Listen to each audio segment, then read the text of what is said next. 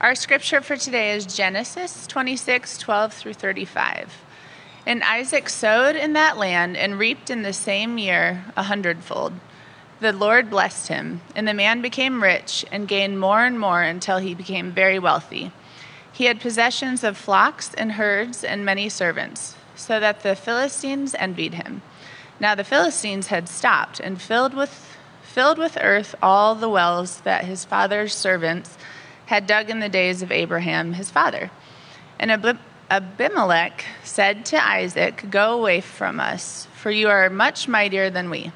So Isaac departed from there and encamped in the valley of Gerar and settled there. And Isaac dug again the wells of the water that had been dug in the days of Abraham his father, which the Philistines had stopped after the death of Abraham, and he gave the name, them the names that his father had given them but when Isaac's servants dug in the valley and found there a well of spring water, the herdsmen of Gerar quarreled with Isaac's herdsmen, saying, The water is ours. So he called the name of the well Esek, uh, because they contended with him. Then they dug another well, and they quarreled over that also. So he called it Sitnah. And he moved from there and dug another well, and they did not quarrel over it. So he called its name Rehoboth, saying, For now the Lord has made room for us, and we shall be fruitful in the land. From there he went to Beersheba, and the Lord appeared to him the same night and said, I am the God of Abraham your father. Fear not, for I am with you, and will bless you and multiply your offspring for my servant Abraham's sake. So he built an altar there and called upon the name of the Lord and pitched his tent there. And there Isaac's servant dug a well. When Abimelech went, uh, went to him from Gerar with Ahuzzath, his adviser, and Phicol, the commander of his army, Isaac said to them, Why have you come to me, seeing that you hate me, and you have sent me away from you? They said, We see plainly that the Lord has been with you. So we said, Let there be a swarm a sworn pact between us, between you and us, and let us make a covenant with you, that you will do us no harm, just as we have not touched you, and you have done to you touch and have done to you nothing but good, and have sent you away in peace. You are now the blessed of the Lord. So he made them a feast, and they ate and drank. In the morning they rose early and exchanged oaths, and Isaac sent them on their way, and they departed from him in peace. That day, Isaac's servants came and told him about the well that they had dug, and said to him, We have found water. He called it Sheba. Therefore, the name of the city is Beersheba to this day. When Esau was forty years old, he took Judith, the daughter of Beeri, to Hittite to be his wife, and Basemath, the daughter of Elon, the Hittite, and they made life bitter for Isaac and Rebekah. This is the word of the Lord. I'm, I'm really glad to, to be together. And uh, Kevin, on his announcements, talked about community groups. And I don't think it was in the announcements, but we actually have on the table over here each of our six groups that we're launching this fall and a sign up sheet. And on the sheet, it says the name of the group and the night of the week that it meets. And so, something to, you know, maybe you could take a picture of each one if you want to uh, think about it and, and talk about which one you could be a part of. Um, if you've never been a part of a group like that, I'd love to, for Kevin or many of us or anybody, any name on that sheet to talk more about what it is, why you should be a part of it. Um, it really is it's really hard, even with the people that we have in our church, for all of us to be aware of each other to the point of like, if you come on a Sunday morning, you could feel not like not connected. And no one's, I don't think we're trying to do that, but it's just, uh, just the nature. If, if, I'm at home saying, Who do I need to connect with? And I pray that regularly, um, I, I, I don't even think I can connect with everybody in our church in a deeply meaningful way. And now, I always want to be open to that, and I desire that that happens frequently. And at the same time, like a nature of our groups is how we stay connected with each other, how we grow together, how, how we walk together, um, and, and how church is um, it, it's easy for church to be this one hour on a Sunday, and that's kind of how I grew up thinking about church. Is like, uh, and I, I think even grew up thinking God exists for one hour on Sunday, and then I kind of lived the rest of the week as if uh, I was the king of the universe. And uh, and uh, groups are a way that we we gather on Sundays, and this is vitally important and we come together scattered throughout the week. And is such a strong way that we keep growing. We grow together. We, we live out the one another's of scripture. So we'll be talking about community groups a lot over the, the next many weeks. And today is a, is a great first step of even if you put your name on the list you are not committing to be a part of that group for the rest of your life or anything. You're basically just saying hey i'm interested um, and then the leader will will connect with you and we can go from there so we are in Genesis 26 today. Uh, Rebecca uh, bravely read names and all those things. Um, agriculture is kind of a theme of today and i was i bumped into a farmer yesterday as we were just or two days ago we were out on a walk and i was just like crops look great and you know a lot of times a farmer in the area will then give you like 10 negative things. Like even if you try to do a positive thing they'll give you 10 negative things before they consent to a positive thing you know? And his first thing he said was they look beautiful and I was like taken back a little bit, like, wow, the crops must be amazing this year for a seasoned farmer to just say beautiful without any negative things lined up in front of it that could possibly happen. But he did say we've been humbled a lot over the last many years by derecho and all sorts of things. And this season has been a really good, well timed, sufficient rains have fallen.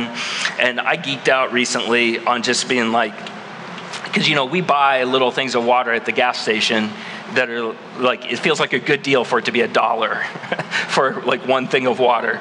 And i, I kind of got out my calculator and i was like how much water falls from the sky when we get an inch of rain?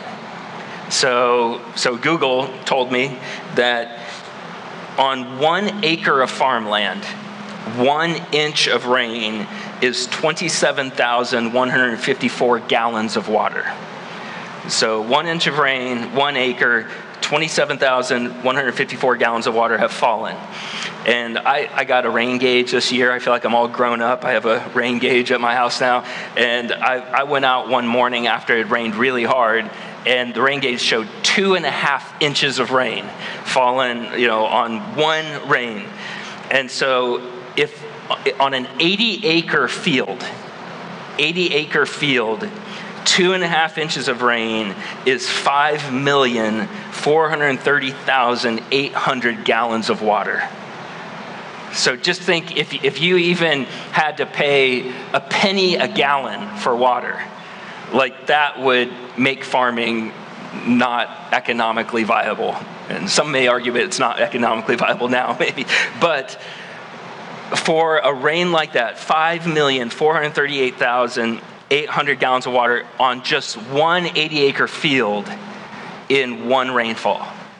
So if you multiply what's happening in our county or in our community, so you know, like I think sometimes people will make fun of us in rural areas who talk about the weather and kind of be like, oh, that's so stereotypical. And so, like, you don't have anything else to talk about, so you talk about the weather. Um, but I, someone brought that up to me. I was in a city recently, and someone brought that up to me, and I said, "We're actually talking about economics." a lot of times when we talk about the weather, and we're talking about the health of our economic vitality of our area and stuff like. You know, I tried to argue how, like, if you lived in San Francisco, you might talk about, you know, like something with technology or something, and it seems like you're so connected with your community, and our weather is so vital to our community, and because well timed rains are a central part of the economics of our community. So, mentioning it's like, what does this have to do with church and the Bible? So, in Genesis 26, where we're at today, is a type of context where God is teaching Isaac, Abraham's son, huge lessons through the lens of agriculture and huge lessons about how he should live with God, how he should think about God, how he should trust God. And for us, if you, even if you don't care anything about agriculture and you just happen to live here, that what the author of life is wanting to say to each one of us about our lives is absolutely worth us being in here, worth God opening our eyes to his truth. And so we're going to just start at verse 12 of Genesis 26. Verse 12 says, And Isaac sowed. So he's sowing seeds. I'm not aware of people sowing anything other than seeds. Isaac sowed in that land and reaped in the same year a hundredfold. The Lord blessed him, and the man became rich and gained more and more until he became very wealthy. Verse 14 He had possessions of flocks and herds and many servants. You could use the word employees too. I think it's a very similar concept. So that the Philistines, an entire people group, envied him. Now the Philistines had stopped and filled with earth all the wells that his father's servants had dug in the day of Abraham his father. And Abimelech said to Isaac, Go away from us, for you are much mightier than we. So, a little context there's a big drought happening. So, we heard in the previous section, there's a big drought that's happening in the area, and Isaac is trying to survive. He's not just trying to like make a great profit. He's trying to survive, lead his growing family, lead his employees, um, and provide for his livestock. And he's trying to make it in a season of drought. And he lives in southern Israel the entire country, the entire country has been promised to his dad's lineage. So the inheritance that he has been promised is the entire land, as far as you can see. And he's living in southern Israel, just a part of it. And now he's gone to the city of Gerar because there's a drought, and Gerar seems to, to have some things that he needs for his survival to be close to Gerar. And it's a Philistine city. And the Philistines, for hundreds of years, are going to be enemies against the things of God. And anyone who seeks to walk with God, the Philistines are going to resist. And where they're at is an arid place. It's not an awesome natural place if your job is agriculture, it's going to be challenging. And God is blessing Isaac way beyond what the people in the area should expect from yields. So, based on the area farming practices of the day, he is getting way more than what his yield should be based on what he's doing. God is blessing Isaac and we're told here, it's not that Isaac is just a great farmer. We're told that God is the one who's causing his prosperity. Now, it doesn't mean that it's like, well, if I follow God, I, why doesn't my bank account look to be the envy of nations like Isaac's is? God is choosing in this moment to, to bless him. And we, I think we'll see that he is blessing all of us in the things that he is promising over us and promising to us. And he is blessing Isaac in a very tangible way where people can people who hate God can see God is doing something in this guy's life. And so the Philistines are actually resisting and filling in wells, saying, like, hey, I know that you have to actually use irrigation so we're going to cut off the ability for you to have water. Good luck with that, with having God continue to prosper you. And so when the Philistines are doing this, they are not just resisting Isaac, they're resisting the one who's blessing Isaac. Because the Lord is the one doing this, and they're trying to undo it. And I've, even, I've, I've been in this role in my own life before I gave my life to Jesus, recognized his realness, recognized his goodness towards me, gave my life to him, I was working against what he was working for. Things he was doing in people's life, I was trying to get that work undone so that they could look to me instead of look to God. And this area is seeing what is happening and what Abimelech's, Abimelech is the, he's the head of this area, the governor of this land, and he says, Get away from us. You are more mighty than we are. Interesting thing to say it because I think Isaac could have been like, No. if I'm that mighty and strong, I, you get away from me. Uh, I mean, Isaac doesn't have an army like this guy has. So, so it's interesting that Abimelech is saying this and is saying how mighty he is. Um, and Isaac doesn't fight him. Isaac doesn't resist him. Look at verse 17. So Isaac departed from there and encamped in the valley of Gerar. So he was in Gerar. Now he went to the valley of Gerar and settled there. Isaac dug again the wells of water that had been dug in the days of Abraham his father, which the Philistines had stopped after the death of Abraham, maybe thinking that God was with Abraham. Now Abraham's gone. We can maybe get back to the way it used to be. Let's fill up all these wall, these wells. Maybe God's done with those those people, and uh, and we get all of our land back and our water back. It's all ours, mine, mine, mine and he gave them the names that his father had given them. Verse 19. But when Isaac's servants dug in the valley and found there a well of spring water, the herdsmen of Gerar quarreled with Isaac's herdsmen, saying, The water is ours. Remember, God has promised the land is yours, Abraham and all your descendants. And the Philistines are like, No, that is ours. The water is ours. So he called the name of the well Esek because they contended with him. Verse 21. Then they dug another well and they quarreled over that also, and he called the name Sitnah. And he moved from there and dug. So he's basically providing water for the Philistines.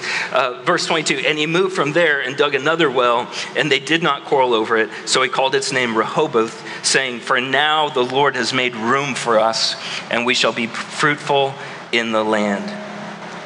So they were in Gerar. Now they're in the valley of Gerar. So they're not in the, the vicinity of the city. Oh, and I forgot to mention, we do have a picture of Gerar um, up here.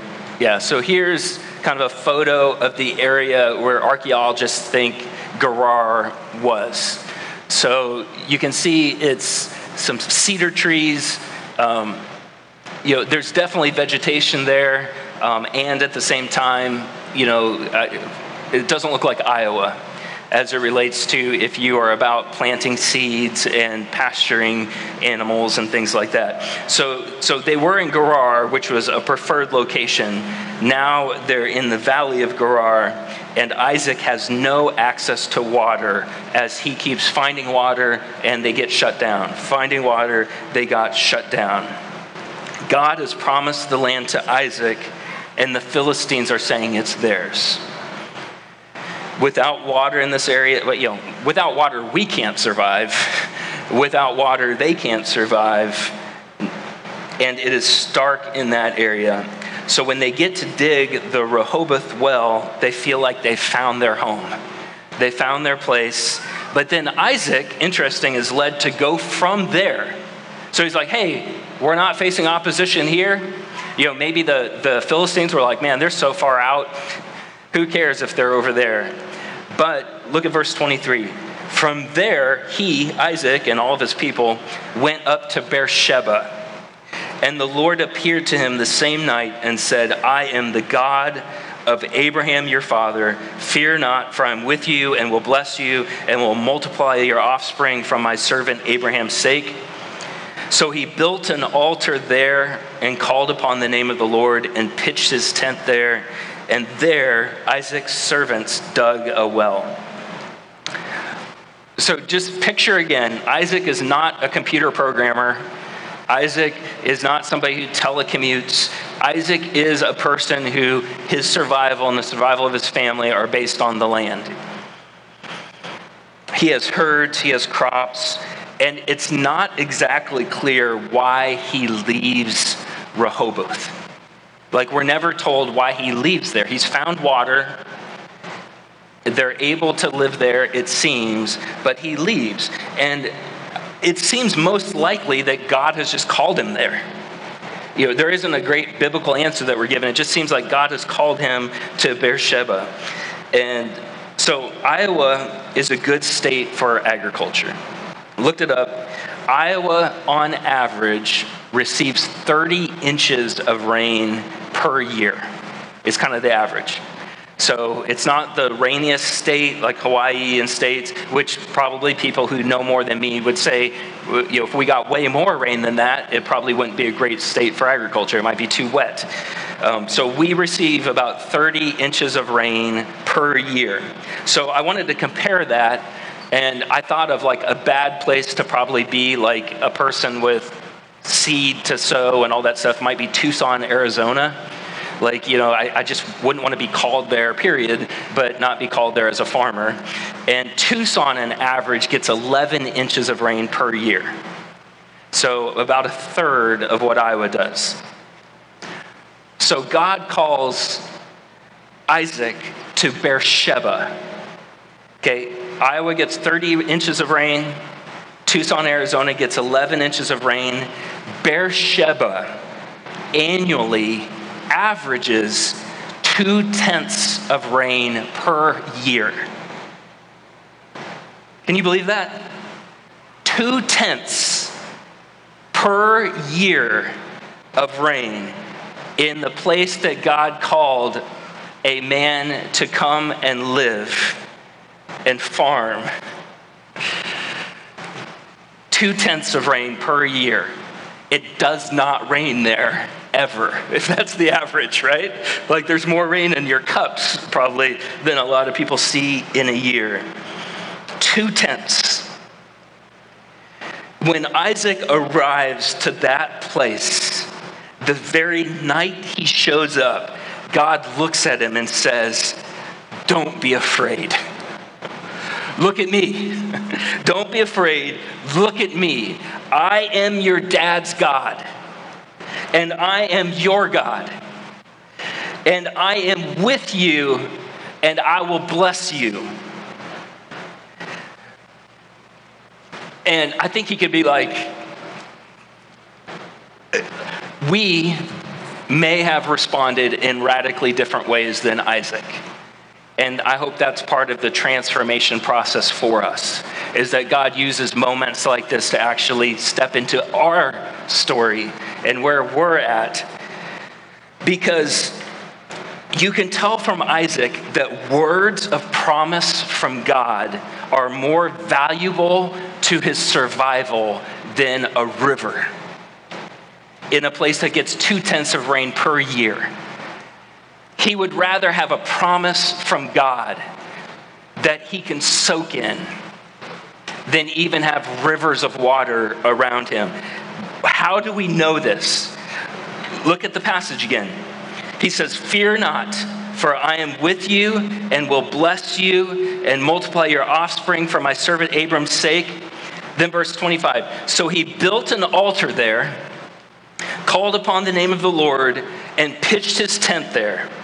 And there, Isaac's servants dug a well, started to dig, is how it's worded. Haven't found anything, started to dig. So, first, the first thing that Isaac does is he builds an altar to worship God. Just based on God's promises alone, he builds an altar to worship God. He's like, hey, let's worship him. And now his people could have been like, for what? It's really hot out here, I'm thirsty and it doesn't rain. and it's like, let's worship him because of what he's promised us, because of who he is. So he worships before there's water. And then, second, he pitches a tent, and which isn't like this little like Coleman Walmart tent. They, it's, it's their house. They put up their home there. It's, uh, if you go in that area, the Bedouins, they have tents that are like homes. And some, some people, even in our church, have stayed in tents like out west that have like real beds and plumbing and all that stuff. And so they basically, he says, we're living here. No water, and they've already decided we are living here. Let's set up camp. We have the promises of God on our behalf. We're living here. Uh, then, uh, third, they look for water. I, I would do it first. I think a lot of us would do it first, but for the power of God in our lives and in our hearts, but for God's pursuit of us, that we can actually trust Him and look for water third. And so they look for water. And while they're doing that, a visitor shows up, verse 26. When Abimelech went to him from Gerar with Ahuzzath, his advisor, and Phicol, the commander of his army. So remember, they told them, Get out of here. They get out of there. And then he finds them. Verse 26 Isaac said to them, Why have you come to me, seeing that you hate me and have sent me away from you? They said, We see plainly that the Lord has been with you. So we said, Let there be a sworn pact between us, between you and us, and let us make a covenant with you that you will do us no harm. Just as, as whether or not this next statement is factual, I don't think it's factual. I think it's what they want him to hear. Um, but they say, that you will do us no harm, just as we have not touched you and done nothing to you but good, and have sent you away in peace. You are now the blessed of the Lord. So they're kind of rewriting history a little bit. And what I love here is Isaac is honest with them.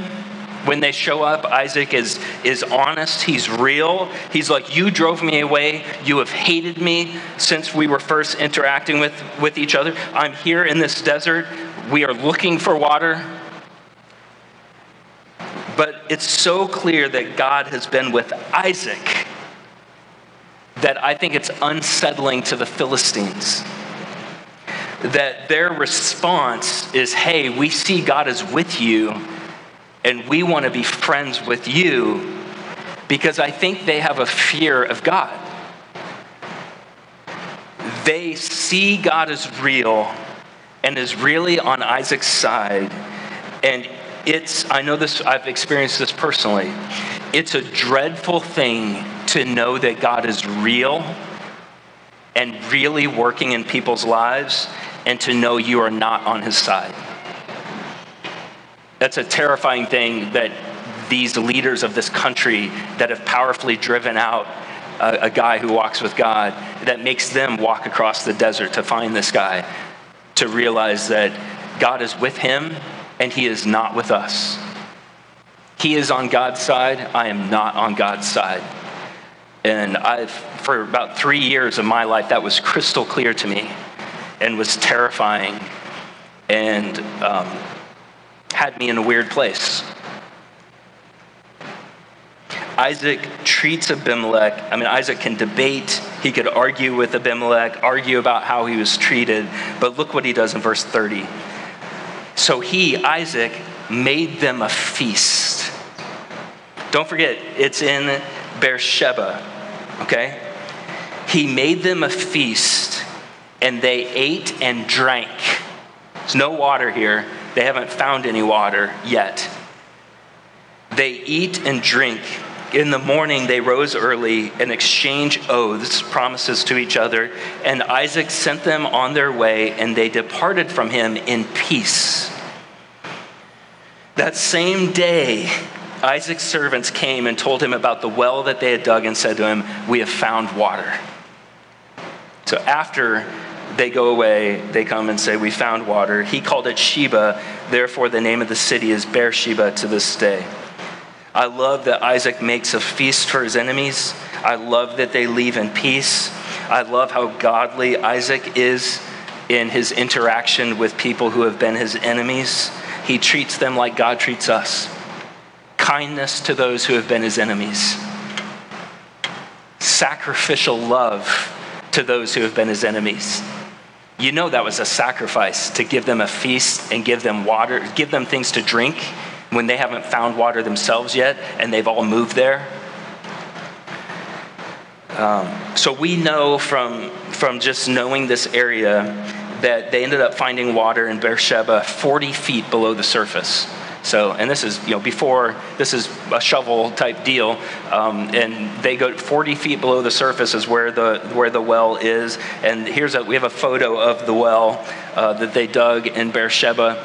And so this is, um, there's like buildings built around this now and stuff. And so a cool thing about, about old photography in the, the Bible area is that um, when photography first came into existence was also before industrialization happened in Israel and roads were built and all that stuff. So, uh, photos from the 1800s capture a lot of the original kind of like how this area was.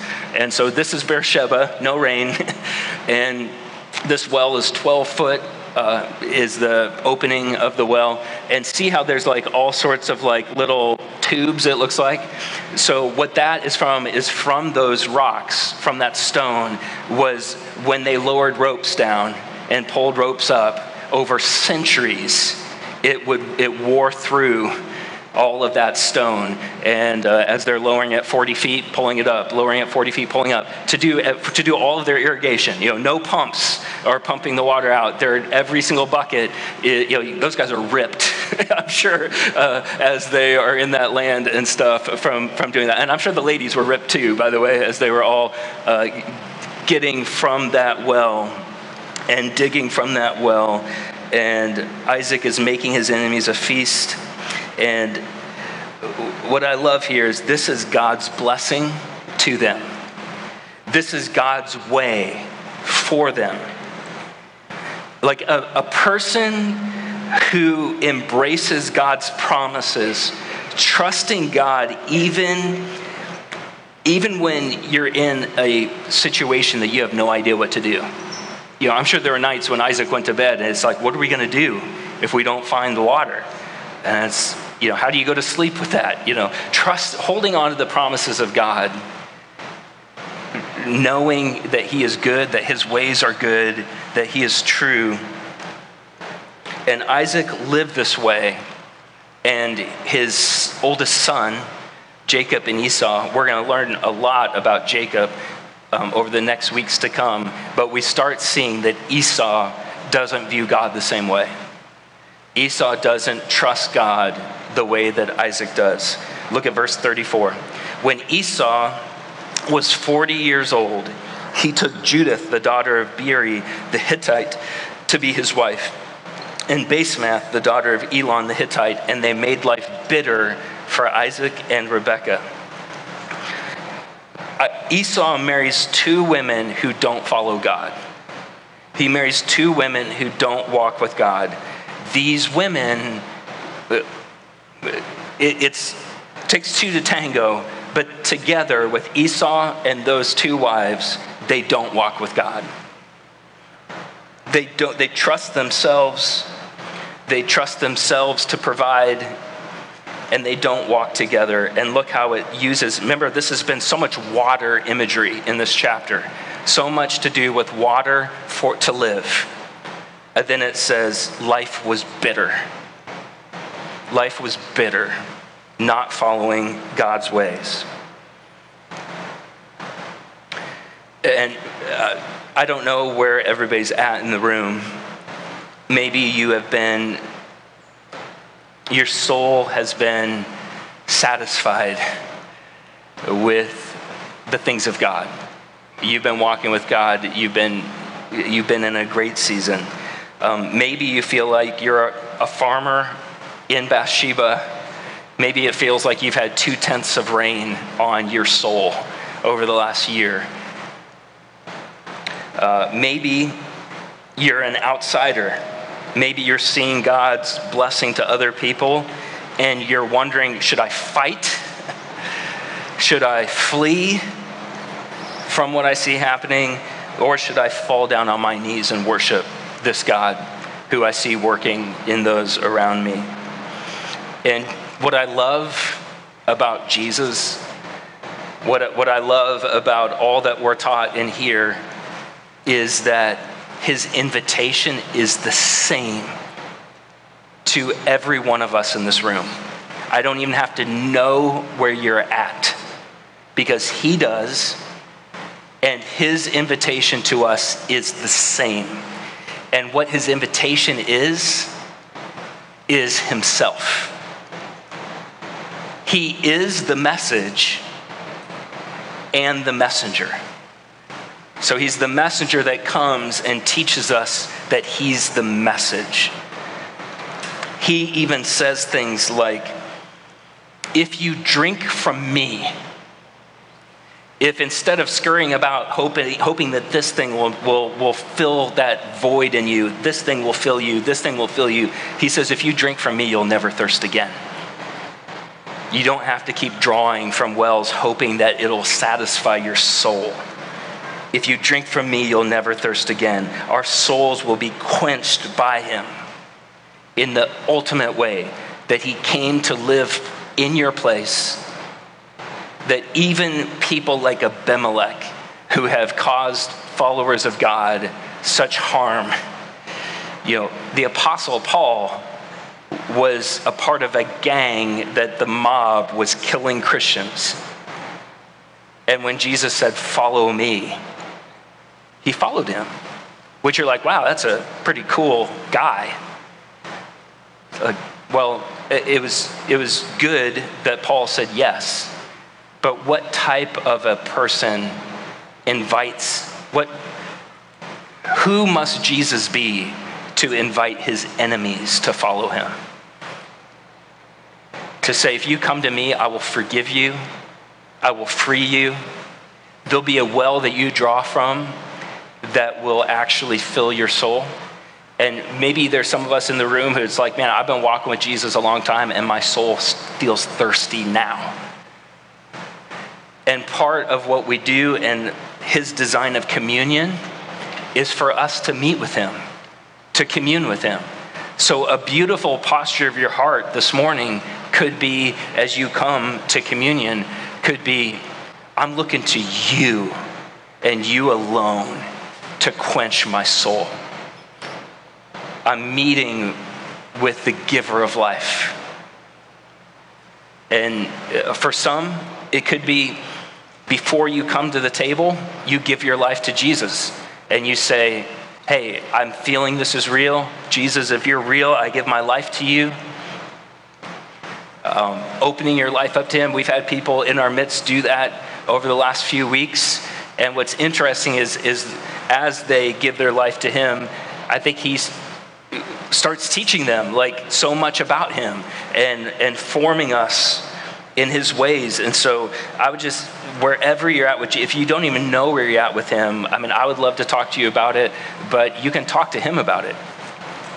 If you're like, hey, I, I know at this time I'm not, I haven't given my life to him, I'm not following him, I would encourage you, like, it, it's not weird, it won't be awkward, but just don't come, come forward. I would encourage you to spend that time just talking to him, just in your own words and saying, hey, would you show me if this is all real? Uh, but Lord, as uh, those of us who have given our lives to you, and if some are doing that for the first time this morning, would they not resist? Would they come home running to you? For those of us, not because we're better, but that we've recognized our neediness previous to now, and you have wooed us to yourself. Lord, we, we do desire to commune with you right now, for you to fill us, for you to quench our souls. Lord, would you even empower us to come to you right now? So, uh, when you're ready, just come forward in the middle.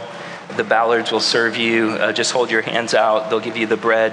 Uh, take wine or juice since there, uh, then I'll lead us together. Uh, go ahead and go back and remain standing, and I'll lead us together, uh, taking it as family.